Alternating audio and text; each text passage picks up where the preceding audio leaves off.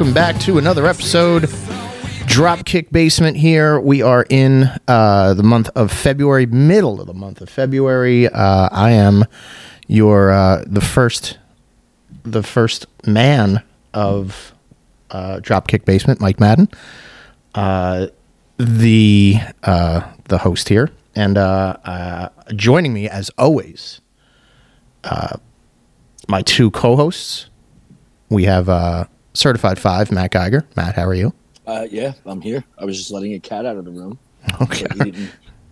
So he didn't annoy us. Was the cat in the bag before it came out of the room? Or? No. That would have ironically, he was in the closet. That would have been a way to do it.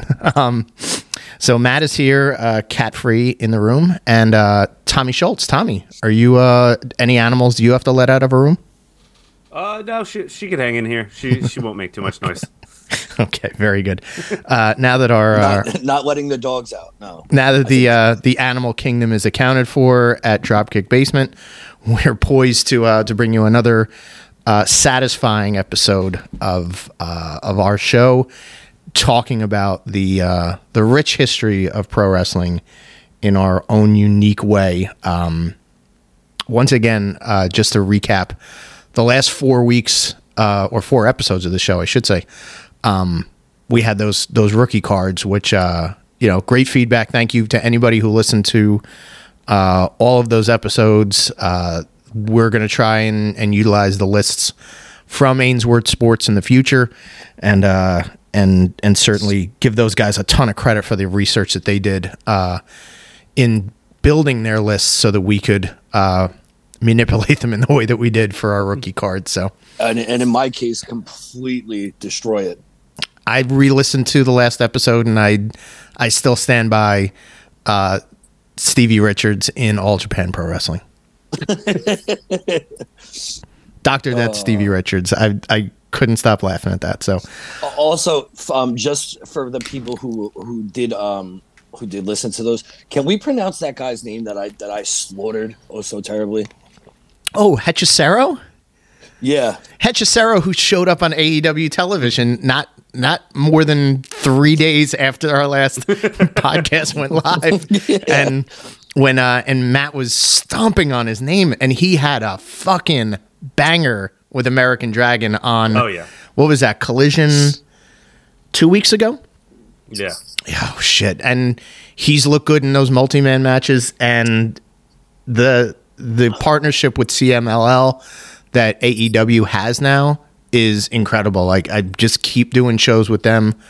Forget the mess of Triple A and whatever goes on with their roster. You've seen those guys enough. Give me more CMLL legends.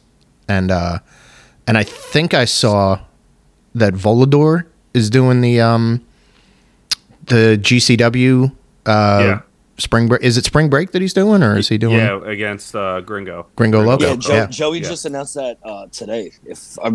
When we're recording today. Yeah, yeah. Well, sometime this week it was announced. But yeah, that's and then either got hammered, drunk, or robbed in New Orleans. One of the two. He's a wild man. A little bit of both. Right. Yeah. Friend of the show. Before we jump into the show, have you guys watched any recent WWE or? No, the Royal Rumble. Well, yeah. So, check that out. So they've been using the Judgment Day to hint at Okada coming over. It's not happening.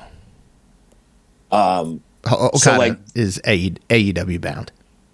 Then they're doing something, because the last few matches that the Judgment Day have had, they've had a spot where one of them will take a huge bump and money goes flying out of their pocket and just shoots up into the air. He's the only person. He's the only person with money, I guess. It's like I don't know. I just wanted to point that out. I'm gonna spoil it for you. Returning to the World Wrestling Federation, Ted DiBiase Jr. as the lost $1 million man. Remember when they were gonna make like R-Truth his Virgil? Oh God! Oh, yeah, no. Yeah, right. It was gross. When did that happen? When they brought back the $1 million belt. Doesn't LA Knight have the $1 million belt? He should. He yeah. Either him or he won it in NXT. They had the $1 million belt in NXT. Yeah. It was a real they tried to make it like a cryptocurrency thing with Trevor Lee, Cameron Grimes, and he won a bunch of money on penny stocks and then invested into cryptocurrency. A ton of it, and then $1 million champion, and he was feuding with Ted DiBiase. It made for a little bit fun television, but it was cool. But the payoff really wasn't much. Yeah, because Trevor Lee speaking of underrated people, which we'll get to in a few episodes, but I think he's very underutilized. He's great. Yeah. Oh, underutilized for sure. Underrated as well. He's great. Yeah.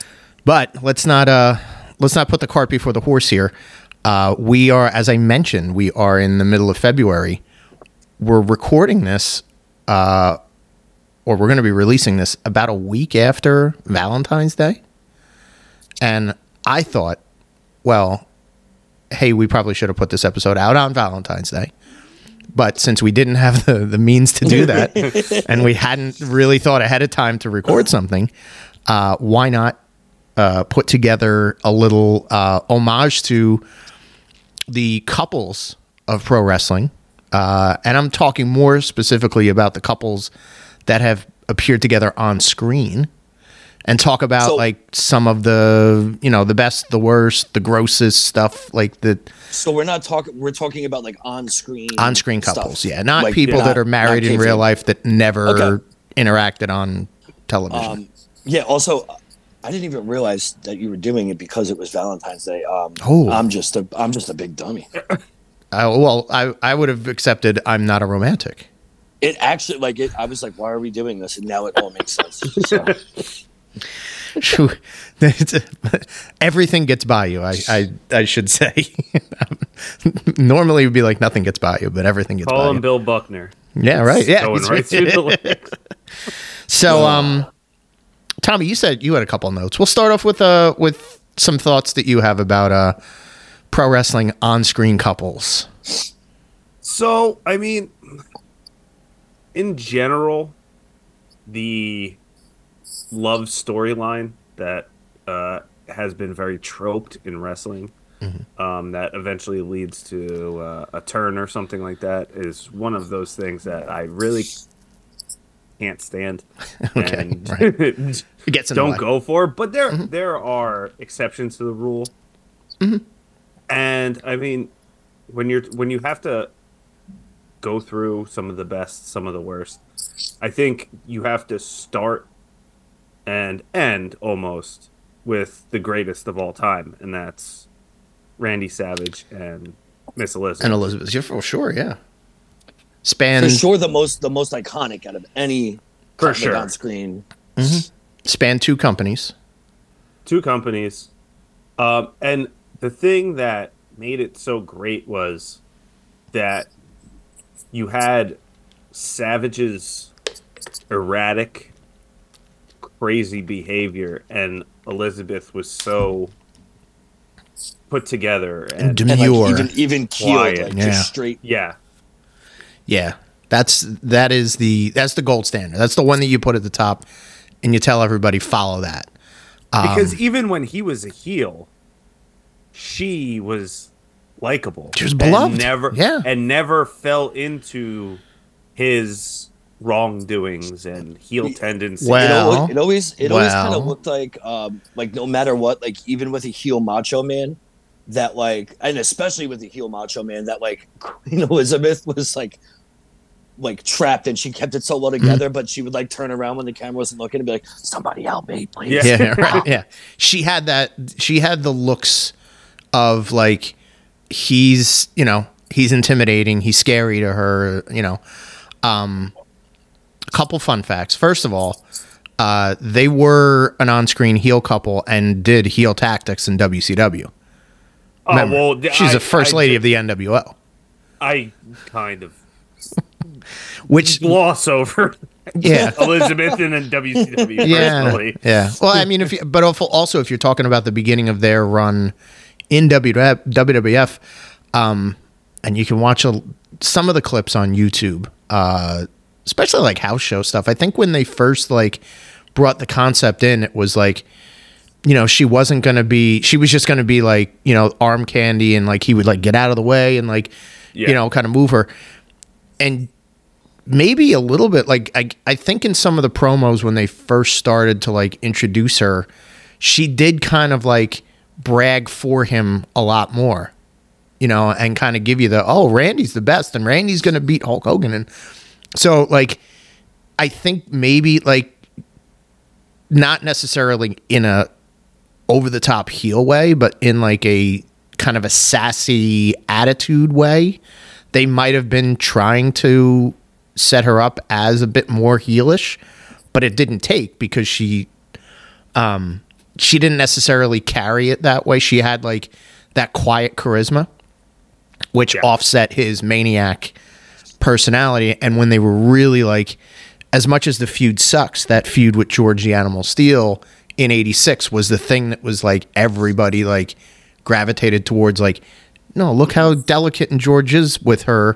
And then Savage is throwing flowers when she gets flowers from George Steele, and like he's throwing them all over the place. So you could get into that sort of like jealous lover. She would never leave the Macho Man. She's just, you know, being nice to George over here. So, well, yeah, she's like trying to be nice to the autistic kid. Yeah, like, well, or the hairy, green-tongued fellow. Well, he was eating the turnbuckles. Yeah, so.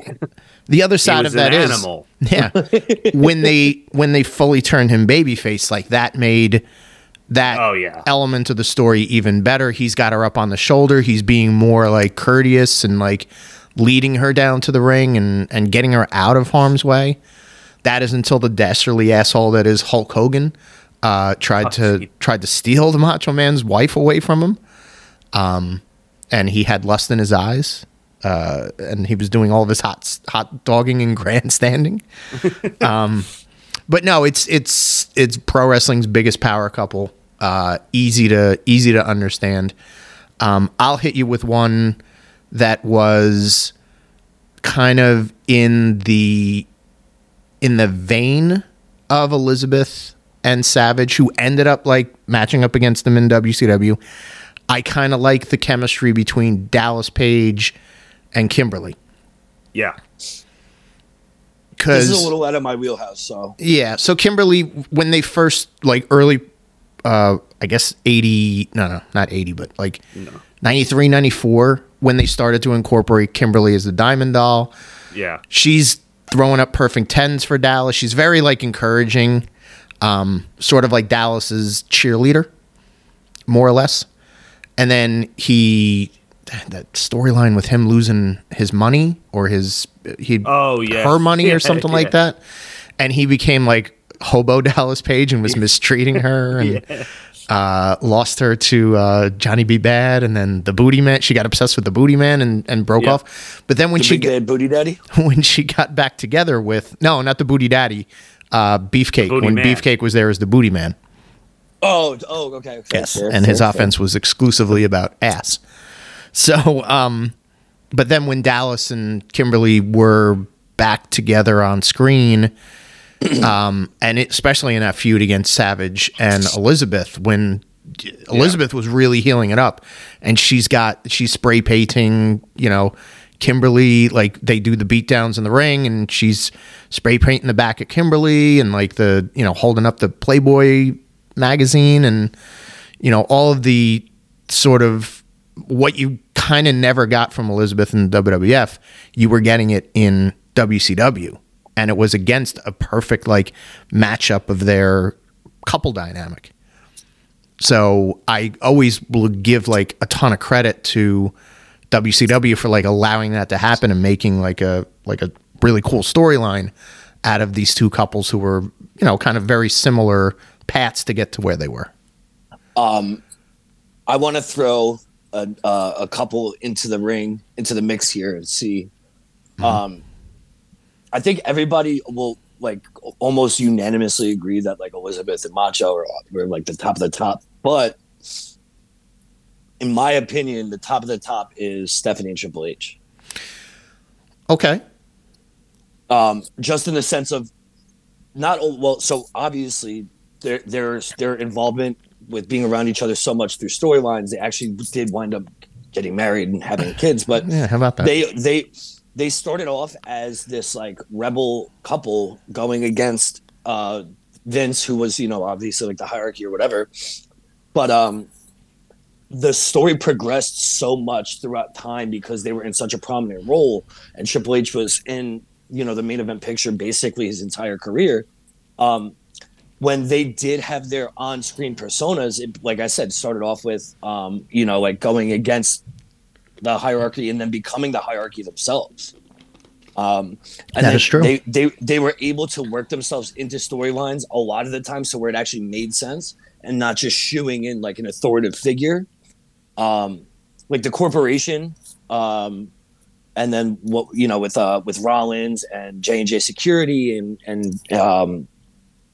Kane and all that stuff, like that stuff doesn't exist if they didn't lay foundations and like come back, you know, through the Attitude Era stuff and like, oh sure, you know, yeah, 15 years later, like here they are, like right, they're established on TV and they're established as a top of the food chain presence.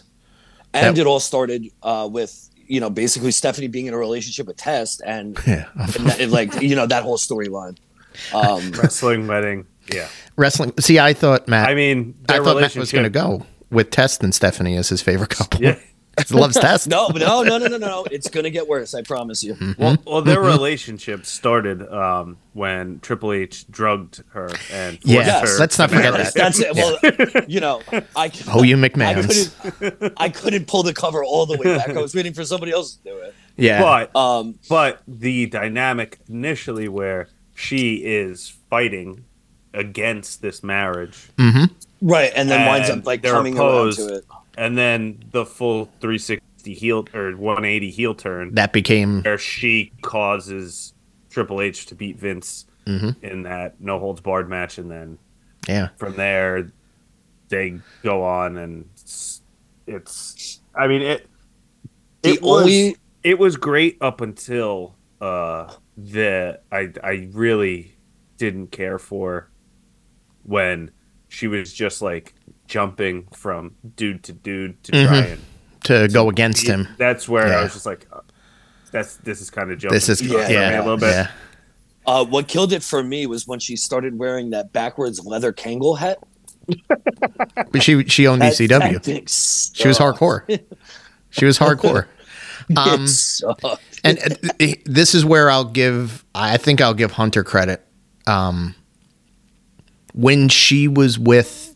First started on screen, and she was in that storyline with the Undertaker and hanging on a cross and then Test and all that other stuff. Yeah. I think she hit her stride like as an on-screen performer when she was being kind of a bad girl with Hunter, right? Like she's hanging out with him in the DX crew, and she, although she was very shrill. You still kind of got she's very good at being an asshole, right? Yeah. And through the years, like I think Matt, you were touching on this when she came back as part of the Authority, she dropped a lot of the shrill act, and she did that in the 2000s. Right. But but then it became more of like, this is my goddamn establishment. Like, yeah. I'm the boss, and like.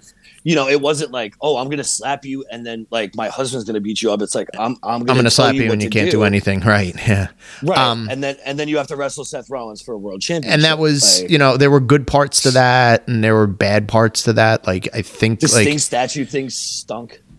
But no. I think the thing that really stunk was like just emasculating. Who did she do that to? Dusty. And she tore him down in like a promo and like and made him small, and like I think he took a couple shots back at her that were unauthorized, but for the most part, like she got better, and she was always better when she had Hunter by her side, and you know, I will definitely give it credit where credit's due as a good on screen couple. Despite the fact that they know things. I do have another point that I wanted to bring up, but it's going to kind of bring us off the rails a little bit. So, if Tommy, if you have something that'll keep us on track for right now, by all means, go for it. No, I think we kind of touched on it. Like, are you're teasing a derailment, Matt? Yes. Oh, I'm foreshadowing. Derail us, please. Let's derail it. Okay. When it comes to on-screen couples, I think the person that's always gotten the shit under the stick is Kane. Yeah, well, always gotten the shit under the stick. Like, they had him in that whole thing with Tori Wilson. That girl. Tori. Then apparently you can. What happens is if your character rapes somebody, then you have to get married to them because that's what happened. Like he basically threw himself on Lita, and then they had a kid out of wedlock, so they made them get married. Fuck, that was awful. And then at some point, Snitsky punted a baby into the stands. This is again like the post-Attitude Era when they were still trying to be shocking. Fuck those guys! Like it was the worst. The worst. And when you incorporate Kane into these storylines, Jesus Christ! Like, what did the guy do? Like, so first of all, you have to give him credit because he would have done whatever they asked him to, no matter what. Yeah, like, exactly. But like, say imagine, no. Imagine just having to walk into like a shop, right, and then say, you're like, oh look, that's the guy who raped me. Right, yeah. That on TV, you know what that guy did? It's wild. The whole thing was wild. But yeah, I mean, and they did it to him so many times with so many of these girls, and then like the girls would turn on him. Like he had all these on and offs with all like, and there was really no need for it for any of it. No, he should never have been involved. No. That's a guy. There are certain people that like they don't need salacious stories. Yeah. Just, he's supposed to be like a monster. Yeah, a half burnt. Right. That's like somewhat zombie ass kicker. Yeah. Like that's just have him do that easy. It's Kelly with Umaga. Like what the fuck is that? You don't need to have the big red machine fall in love with somebody. No, two or three times. Like. Just stop. Well, then, they did stop eventually, but they. I'm glad they did. But now, if we go back a little bit further into the Attitude Era, you'd be remiss to not mention Mark Henry and Mae Young. Jesus. Ugh. Yeah. Well, that was on my. I mean, it's on your bummer list. That was one of my favorite things of all time. Oh, of all time. Okay. It's one of those storylines. It's one of those storylines where if you're a person that stopped watching wrestling after the year 2005, you're still going to always remember that. You're always like wrestling fans that have ever been around since that time. It's never going to not be talked about. You know what I mean? Like I'd like to forget it. See, there are things like what you were saying with Kane and Lita and the Snitsky thing where it's so bad that like there's no recovering from it because none of those people can save that. Nobody came out good on the other end. Right. Yeah. Well, Mae Young and Mark Henry played that so well that it's so bad it's good. It's like a shit movie. It's like Troll 2. Yeah. When it's so bad. It's so bad. That it's fantastic when she gave birth to a hand on Monday Night Raw. That is peak entertainment. That's like you went to school the next day and you're like, Starship Troopers. Did you see that old lady gave birth to a hand? I couldn't. That hand is in the WWF Hall of Fame. I don't know if you guys knew that. I'm a traditionalist. Let me play. Of course you are. let me play traditionalist on that one. Just cheap. Are you going to tell me that there's no place in wrestling for that? No, there is no place in wrestling for it. That's not. There absolutely is, and it was on Monday Night Raw in the third hour. It's not the sport of kings. The second hour. All right. Well, I mean, you guys liked it, so I'll allow the discussion of it to continue. It's bad. It's terrible. Oh, yeah, it was so good. But it's so bad that it was good. That it boomerangs around. There are certain things that just they cross that threshold of being so fucking ridiculous that it's just like, well, that's gold. That's comedy gold. So and then if we're sticking with that, I have another topic that we could bring up, and that would be the the love triangle between, and you know, I always find a way to do it, my boy Spike Dudley, Molly Holly, and Hurricane Helms. So, yeah, I had written down a couple notes because I actually thought that the Mighty Molly and the Hurricane was, were they romantic? Or were they just like crime-fighting partners? The way, and because I watched just random episodes of Raw from the 2000s, what happened was Molly and Spike Dudley, so the Dudley boys were feuding with the Hollies, and Spike and Molly had this like little thing going on. Yeah, they were making out in the stairs in Corpus Christi. Right, and while all this stuff was going down, they, you know, the brothers, or the Dudleys and the Hollies are fighting each other, and then I think it was William Regal like threw Molly and Spike into a triple threat, into a 6-man tag, and you know, the Hollies go to Molly and they're like, "Listen, you better do the deed when the time is ready." And da-da-da. She winds up getting caught in the middle of everything. Somebody like hit her in the head or put her through a table, and while she was unconscious, Hurricane Helms comes in and just picks her body up and runs away with it. Oh, okay. And then like a week later, she shows up as Mighty Molly. Oh, okay. So she's sort of Stockholm Syndrome. Well, yeah, right. Yeah. Or concussion protocol. I think it worked out good because I think she, listen, you know, it's a cutesy little like romantic angle with Spike Dudley. But then she was able to morph into a superhero character with the Hurricane, and which, by the way, like, I mean, the Hurricane was great by himself, but she did add a little bit more needed something to whatever it was. Okay. I mean, great's a lot. That's a bridge too far, I think. Good's okay. Good's all right. But yeah, they were on my list. I always liked the way that Molly Holly played off of Helms, and vice versa. So, yeah, and then for the people at home, if you had Edge and Lita having sex on live television on your bingo card, I think you just won, because we're going to go into that. So that's a touchy subject, because apparently she did not want to do that, and a certain disgraced chairman of WWE and then later TKO Sports is kind of synonymous with forcing her and other girls to do such things, because he has he's a terrible person. So, well, we can omit that part of the conversation, but it's worth discussing that Edge and Lita were a top tier on scuzzy couple built off of real life shit. Yep. And that Edge, that era of Edge is what propelled him into being a top guy. The main event guy. Oh, yeah, absolutely. And she added to the presentation greatly. Right. Her, like, so she already had the look of, like, you know, like that. I guess I don't want to say like slutty or like, you know, shame her by any means. But the look that she had with the Hardy Boys translated well into looking like that kind of like, you know, slutty like heel character that they were looking for. Yeah, she played it up. She got more rated R with him for sure as that. But again, it's you're building off of, you know, that's much like Savage and Liz and Dallas and Kimberly. Like, there's that element of this is a real life thing that happened. You know, she was with boring ass Matt Hardy for so long, and then whoops, we find out that he's cheating on his wife.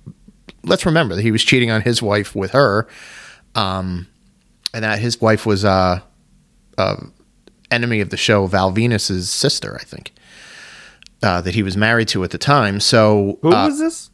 Edge. Edge was married. He was married to Val. Ryan Shamrock. No, not to Ryan Shamrock. To Val Venus's real life sister.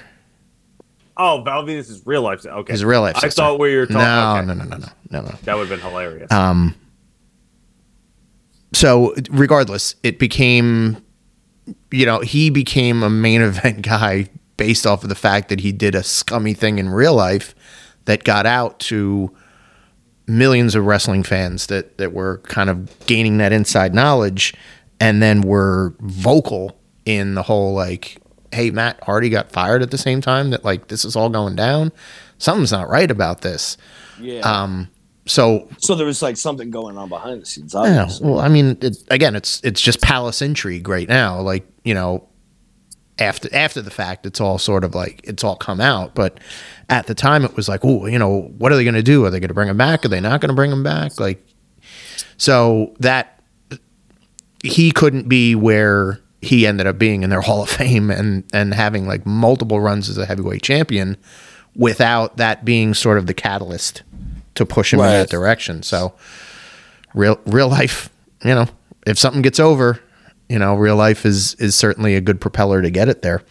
I'm trying to think of, like, another couple that, actually a real life couple that I think they've been paired on screen and I think they have no chemistry. And I hope they never put them back together on television at all. Miz and Maurice? No, they have awesome chemistry. You kidding me? Yeah. Brandy and Cody Rhodes. Oh, God. Oh. Did anybody watch that reality show? Two of the most unlikable people on the Well, they're unlikable people, but they also acted like fucking space aliens when they were, like, around each other. Like, I don't know if they were uncomfortable with the cameras, watching the reality show made me, like, so first of all, it's so staged that they couldn't even act like they didn't. I don't know how to really describe what I'm trying to say. Like, they couldn't even act like they cared about each other. Yeah, it was weird. Or it was like forced acting, trying to care about each other, but they couldn't act the way that they normally act with each other on screen. So they were told to act a certain way. Well, I will say, I've started to go back and watch, like, old episodes of Being the Elite from before they even started AEW, when they were all on the Indies and on Ring of Honor and New Japan together. And anytime they had Brandy in there, I think she's an interesting person by herself. But Jesus, like, her interactions with Cody, even, like, in the staged bits on those shows, were like, these people talk to each other? Like, right. How did they fall in love? It was like it's almost like Cody was afraid to be himself around the how he is with the boys around her. And she, yeah, exactly. And she's such a bad, over the top presence, just trying to show too much personality. I think that there's a very obvious reason why she's not on WWE television. Yeah, I don't think she's a good, like, on camera performer. She's not good in the ring or. Yeah, on the mic or anything. It would carve so deeply into how over Cody is by putting her around him. I think that she was a very large portion of why the fans turned on him. Yeah, because she sucks. Because she kept getting shoehorned into shit that he was doing. Yeah, like, because she was shoehorning herself into it. Exactly. Yeah. Well, he was. Yeah. I don't think he was saying no. I think it was basically like, yeah, you're going to do what, you know, we're going to do our segment and I'll bring everybody from my training group and my wife and my dog and my brother and all these other. Dude, they showed that stupid Codyverse fucking Royal Rumble. I love. No, the dog's awesome. I think the dog, but that was like a BTE thing. That was an AEW thing. Like, do we got to spark it back up in WWE? Listen. I think if you just have Cody by himself right now, Raw, it makes it so much better. Just leave it as it is. If you're gonna bring back somebody that Cody's really close to, bring back Bernard the Business Bear, please. Who had that brief run on Being the Elite? Him, I liked the drug-free Business Bear. Just to get back on track, I mean, we've talked about most of the big ones. I don't know if we're really missing much, but, like, do you guys have any honorable mentions? I know we just grazed over Miss Elizabeth, but I have a few. Okay, go ahead. I mean, well, one that was ahead of its time, Billy and Chuck. Yeah, I mean, funny, and that wrestling wedding is one of the most, like, iconic, like, all-time skits on SmackDown, and it's phenomenal with Bischoff. Yeah, that reveal was incredible. The reveal was great. Yeah. I still think about him peeling the. Did somebody say 3 minutes? And then you're watching him, like, peel the makeup off. didn't necessarily think it was great that he had to force a kiss on Stephanie. Well, right around that time, but it's still like, you know, it came out of nowhere. The Rico turn at the same time, who was, you know, their wedding planner. Yeah. That shit was. Now that is how you do entertainment in pro wrestling. That shit was fantastic. I will agree. It was to mention pretty underrated tag team as well. Oh yeah, too. And I think everybody always overlooks them because looks over them as a tag team because of Billy's involvement with DX, one of the better tag teams of the generation. Yeah, I thought you were going to say his brief tag team with the Big Show. Big Ass. What were they? Shoguns. Big Ass. They were Shoguns. I do not remember that. Yeah, I don't either. It was brief. Shoguns. Look it up. Anyway, I think you're right by saying like it's ahead of its time. It's also something that, especially for that company, it's something. The way that, derogatory they treated people. Yeah. Oh yeah. Yeah. It was nice to see them actually like honor it up until the point where they were like, no, this was just a publicity stunt. Where it's like, oh fuck you, assholes. Well, yeah. You know, because otherwise, close. They would have had to Chuck and Larry their entire on-screen careers. They could have. Would have been fine. And good luck. Like, no, there is 0% chance that any company is touching that storyline today. In this media. Yeah. Like, no, there's not a chance. There's ways to do it, but it's just it's too risky to. And again, like you. You have writers that just can't handle it and wouldn't handle it maturely. So, I can barely handle it. There's a lot of roadblocks that would, and it's a shame that people just can't grow up and like do that as a storyline. But there's so much that would have to be mapped out. I mean, there'd have to be like, and not only that, but like. You'd immediately have so much outlash from people that don't matter. I know, exactly. You'd have eyes on this thing that... People that just have to have an opinion about something instead of just like letting it be entertaining. It's giving me anxiety already. So one of my more underrated on-screen couples was... I'm going to bring up another guy and you guys can fucking be like, yep, he's a Matt guy. Santino and Beth Phoenix. I like them. Yeah.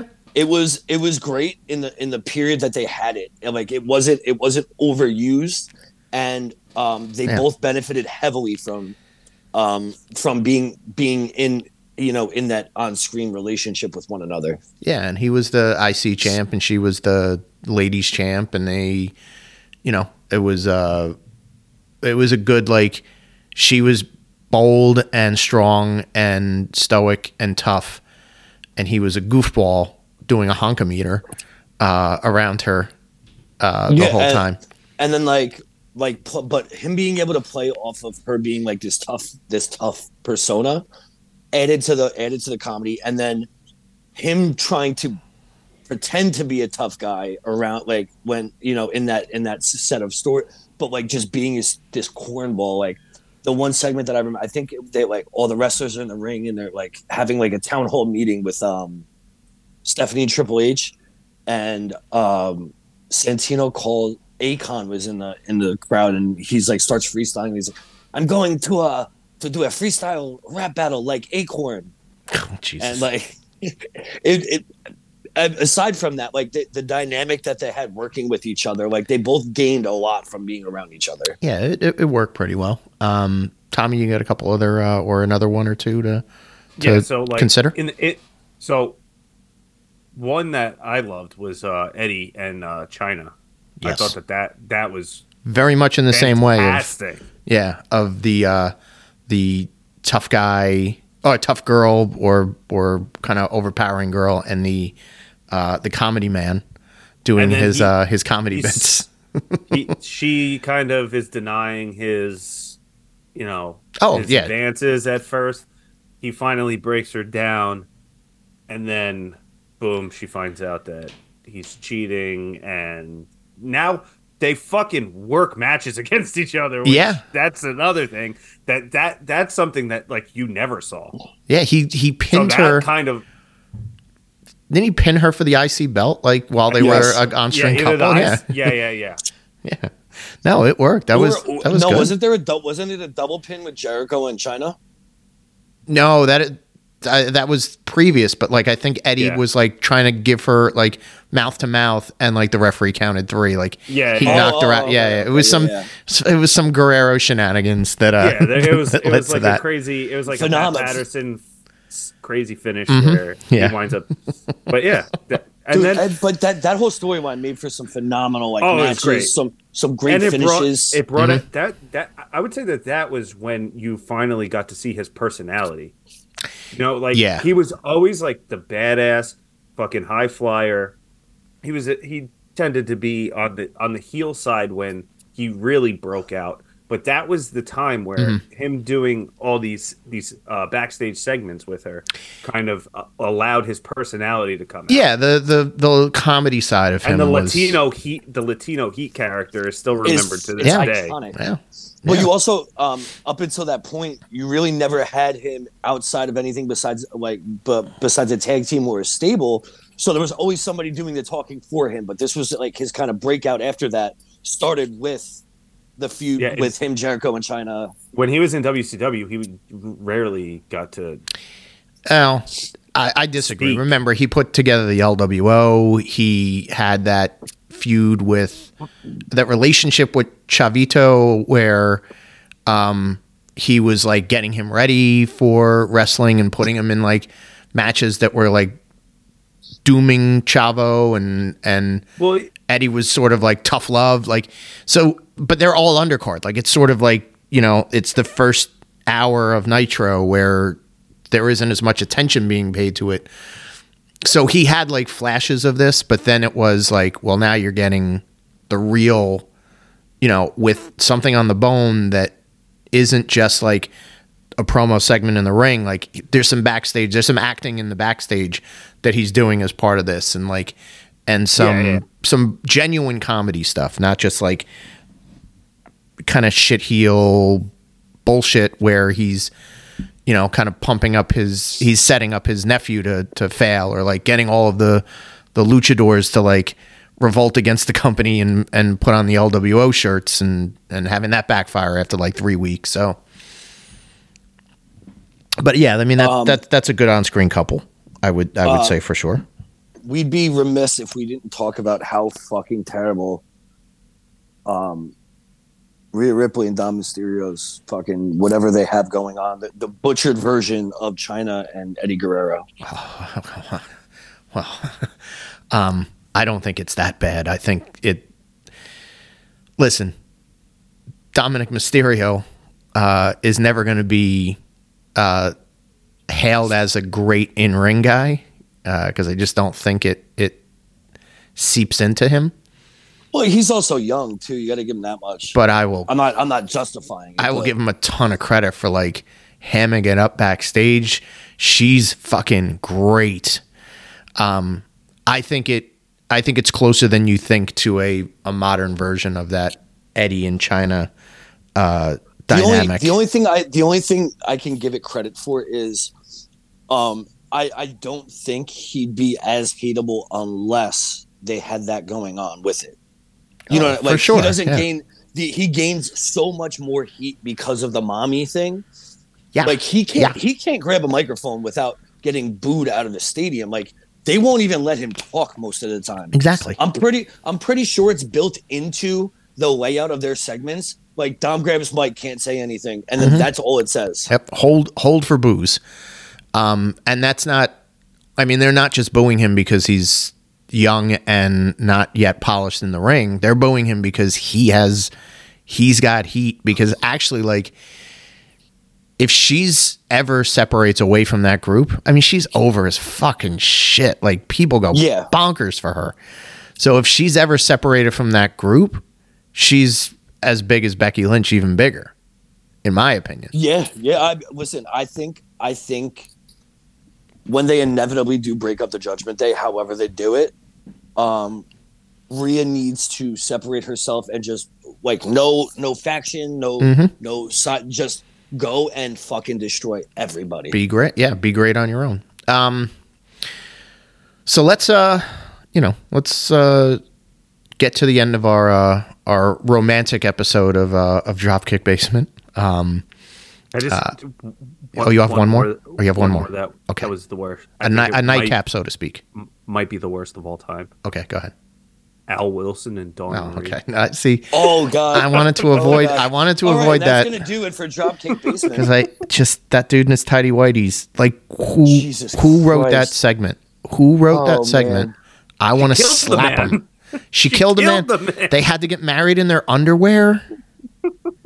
None of that made fucking sense. And then she was like seducing Tori. Fucking Vince, you pervert. Terrible. Shame. Terrible. It's just shame. I mean, I'm not even going away from. I mean, there's again. I think of some like bad like on-screen couples from like TNA had some fucking terrible ones. Like they had didn't they have Cookie and Robbie E? They were supposed to be like Jersey Shore fucking shit. Yeah, Karen Angle and Kurt Angle in the dying days of their marriage. Ugh. Yeah, bad news. I got a sleeper for a really bad one. Mm. Otis and Mandy Rose. That was terrible. Yeah, terrible. Yeah, we could just forget the pandemic era. Yeah, the pandemic era. Yeah. Wipe that one clean. The only reason that existed was so Mandy Rose could get eliminated from the Royal Rumble and have Otis catch her. Yeah, they did it for a spot. Well, they listen. They did a lot of stupid things in that pandemic era, and I think it all had to do with let Otis win the Money in the Bank. The lack of availability of people. They were like, "Fuck, Otis is funny, right? Oh, I think Otis is hilarious." He's just wrestling Chris Farley. He's something else. He's gotten better. All right, let's put a bow on it. I get him now, but that's it. Yes, let's put a nice red Valentine's bow on this episode. We appreciate the heartfelt letters and cards that we expect to get from this episode. So for the boys, this is Mike. We appreciate your listening, and we will see you in the ring.